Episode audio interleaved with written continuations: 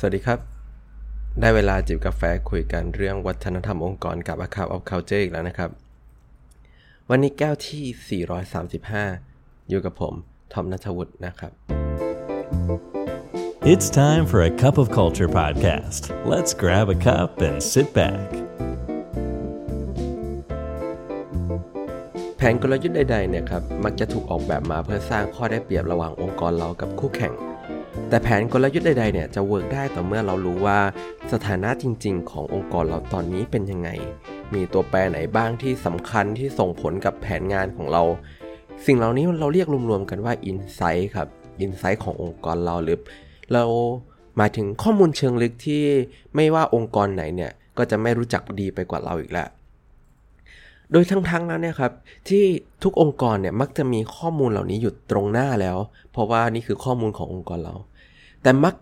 จะมีเส้นผมมาบังภูเขาครับ โดยเฉพาะของการที่เราเอาภาพองค์กรในแบบที่เราอยากให้เป็นเนี่ยครับ มาปนกับปัจจุบันที่แท้จริงขององค์กรเรา ซึ่งมักจะเป็นอุปสรรคใหญ่ๆครับ ที่ทำให้องค์กรไม่สามารถเข้าใจข้อมูลเชิงลึกจริง ๆ ของตัวเองได้ แล้วก็ไม่สามารถที่จะคิด strategy ที่มัน make sense กับองค์กร หรือแปลกใหม่ หรือสร้างข้อได้เปรียบให้กับองค์กรจริง ๆ ได้ นะครับนั่นทำให้วันนี้ครับเราอยากที่จะมาชวนคุยถึง 4 วิธีที่เราจะก้าวข้ามภาพลวงตา แล้วก็หาอินไซต์ที่แท้จริงขององค์กรขึ้นมาครับ เริ่มกันเลยนะครับ โดยขั้นแรกวิธีแรกนะครับคือ หาเวลาที่องค์กรสามารถคิดทบทวนแผนเหล่านี้ได้นะครับ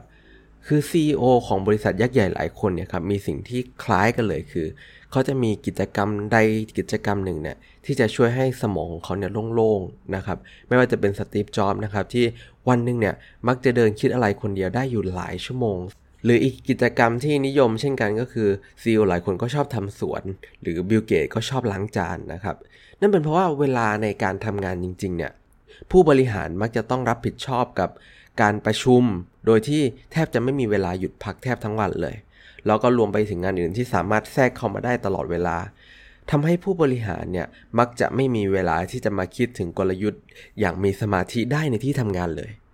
การมีกิจกรรมยามว่างเหล่านี้ครับช่วยให้มีสมาธิแล้วก็เริ่มคิดได้อย่างนิ่งๆนะครับทำให้สมองของเราโล่งแล้วก็อยู่ในโหมดของการพัก แล้วก็มีอิสระที่จะคิดครับ แล้วเนี่ยครับคือสภาวะที่สมองพร้อมที่จะสร้างสารรค์อะไรใหม่ ๆ ที่สุดครับ ต่อมาก็คือว่าการคิดทบทวนเนี่ยมันเป็นจุดเริ่มต้นที่ดีครับ แต่แน่นอนว่ามันเป็นเรื่องที่ถูกจำกัดโดยมุมมองของเราเอง ในขณะที่ stakeholder อื่นๆเนี่ยเขาอาจจะมองเราด้วยมุมอื่นที่แตกต่างไปโดยสิ้นเชิงเลย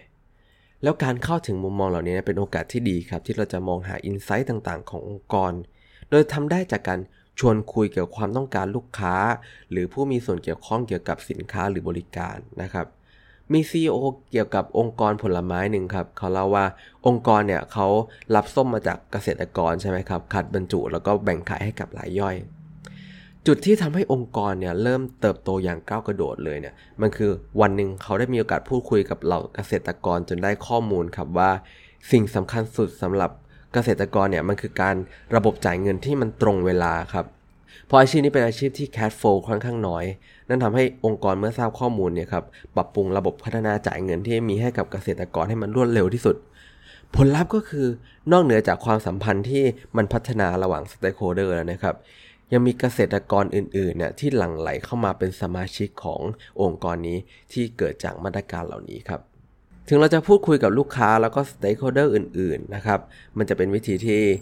ดีแล้วก็ช่วยให้องค์กรเห็นภาพเราที่มุมมองที่แตกต่างนะครับ แต่มันก็ยังเป็นวิธีที่มีจุดบอดอยู่ครับ เพราะว่าลูกค้าเนี่ยไม่สามารถที่จะมองย้อนพฤติกรรมของตัวเองในอดีตได้แม่นยำนะครับ ไม่ใช่แค่ลูกค้านะครับ แต่รวมถึง stakeholder อื่นด้วยเช่นกัน ตัวอย่างครับ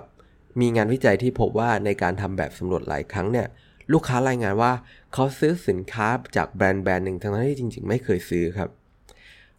นักวิจัยได้ข้อสรุปว่ามันเป็นเพราะว่า แบบสำรวจเหล่านี้เนี่ยอาศัยให้ลูกค้าต้องระลึกอดีตครับ ซึ่งยากมากที่จะระบุออกมาได้อย่างแม่นยำและมักจะมีตัวแปรเช่น marketing ที่ลูกค้ามักจะคุ้นชินกับแบรนด์นี้จนคิดว่าตัวเองซื้อไปแล้วนะครับ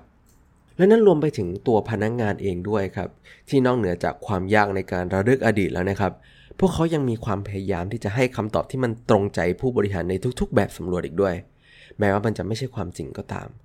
ตัวแปรเหล่านี้เราเรียกว่า social desirable response นะครับหรือการตอบเพื่อให้ตัวเองดูดี ซึ่งจะเป็นปัญหาที่พบได้ในทุกๆ องค์กรนะครับแล้วก็รวมไปถึงงานวิจัยหลาย ๆ ที่ด้วย และนั่นคือข้อจำกัดของการถามตรงๆครับไม่ว่ายังไงตัวแปรเหล่านี้ก็จะเข้ามามีส่วนเกี่ยวข้องครับทำให้ถ้าเกิดองค์กรเนี่ยต้องการข้อมูลเกี่ยวข้อง กับกลยุทธ์ที่มันเที่ยงตรงจริง ๆ นะครับ วิธีการหนึ่งที่ดีที่สุดเลยคือการหาทางสังเกตพฤติกรรมจริงของพนักงานและลูกค้าครับ เพื่อให้ได้ข้อมูลที่แม่นยำกว่าเดิม แล้วก็ข้อ4ข้อสุดท้ายนะครับ คือให้ลองมองไปยังอุตสาหกรรมอื่นบ้างนะครับ องค์กรในอุตสาหกรรมเดียวกันเนี่ยมักจะเรียนรู้กลยุทธ์จากกันและกันบ่อยๆ นั่นทำให้สิ่งที่เรียกว่ามี industry mindset เกิดขึ้นครับ หรือการที่องค์กรในอุตสาหกรรมเดียวกันเนี่ยมักจะคิดอะไรเหมือนๆกันครับ จนทำให้สุดท้ายแล้วเนี่ยองค์กรมักจะมีกระบวนการต่างๆ มีกลยุทธ์ใด ๆ ใกล้เคียงกันไม่มากก็น้อยครับ เราจะสังเกตได้นะครับ เวลาที่เรามีข่าวว่าองค์กร marketing เนี่ยออกแคมเปญคล้าย ๆ กันครับนั่นเป็นว่าส่วนหนึ่งคือมันยากมากที่องค์กรที่คิดแบบเดียวกัน จากพื้นฐานเดียวกันเนี่ยครับ อยู่ๆจะสามารถที่จะคิดอะไรแตกต่างกันได้ นั่นทำให้เรามีแผนกลยุทธ์ที่เหมือนกันจนเกินไปทั้งทั้งที่เป็นความบังเอิญ ถ้าเป็นองค์กรที่อยู่ในอุตสาหกรรมเดียวกันครับ ในการที่จะจะแก้ปัญหาเหล่านี้ได้ครับ องค์กรควรมองไปยังนอกเหนือ อุตสาหกรรมตัวเอง เช่น มีองค์กรเครื่องสำอางหนึ่งครับตอนที่เขาออกสินค้ากับผู้ชายเนี่ยเขาเลือกที่จะศึกษาองค์กร Red Bull ครับที่เป็นเครื่องดื่มชูกำลัง ถึงวิธีการที่ Red Bull ใช้ในการดึงดูดลูกค้า ผู้ชายที่เป็นกลุ่มอายุน้อย หรือมีโซเชียลในแพร่แห่งหนึ่งที่ทำเกี่ยวกับชากาแฟ เลือกที่จะศึกษาโตโยต้าเกี่ยวกับกลยุทธ์ด้าน Customer Service และ Logistics ครับ โดยหลักการสำคัญคือองค์กรเนี่ยต้องหาทางที่จะพาตัวเองออกจากกับดักที่เรียกว่า Industry Mindset ให้ได้ครับ ถ้าเราต้องการที่จะคิดอะไรที่มันนอกกรอบได้อย่างก้าวหน้าจริง ๆ และทั้งหมดนั้นก็คือ 4 วิธีการปรับปรุงมุมมองของเราครับ ให้เราเห็นตัวเองได้ชัดมากขึ้น เลี่ยงการคิดบนกรอบเดิมๆครับ เพราะหลายครั้งเนี่ยเรามักจะติดอยู่กับการมองไปยังที่เดิมๆด้วยมุมมองเดิมๆ จน strategy จะออกมายังไงก็ขาดความสดใหม่หรือแตกต่าง การลองมองด้วยมุมมองข้อมูลใหม่ๆนะครับ มันจะช่วยให้องค์กรได้ข้อได้เปรียบที่แตกต่างจากคู่แข่งรายอื่นๆ ได้จริงครับ และนั่นก็รวมไปถึงวัฒนธรรมองค์กรด้วยนะครับ เพราะว่าไม่ว่าจะตั้งใจหรือไม่ก็ตามเนี่ย วัฒนธรรมองค์กรก็จะเกิดขึ้นอยู่ดีครับทำไมเราไม่มาตั้งใจสร้างวัฒนธรรมองค์กรในแบบที่เราอยากให้เป็นกันล่ะครับ สำหรับวันนี้กาแฟหมดแก้วแล้วนะครับ แล้วเราพบกันใหม่ในครั้งหน้า สวัสดีครับ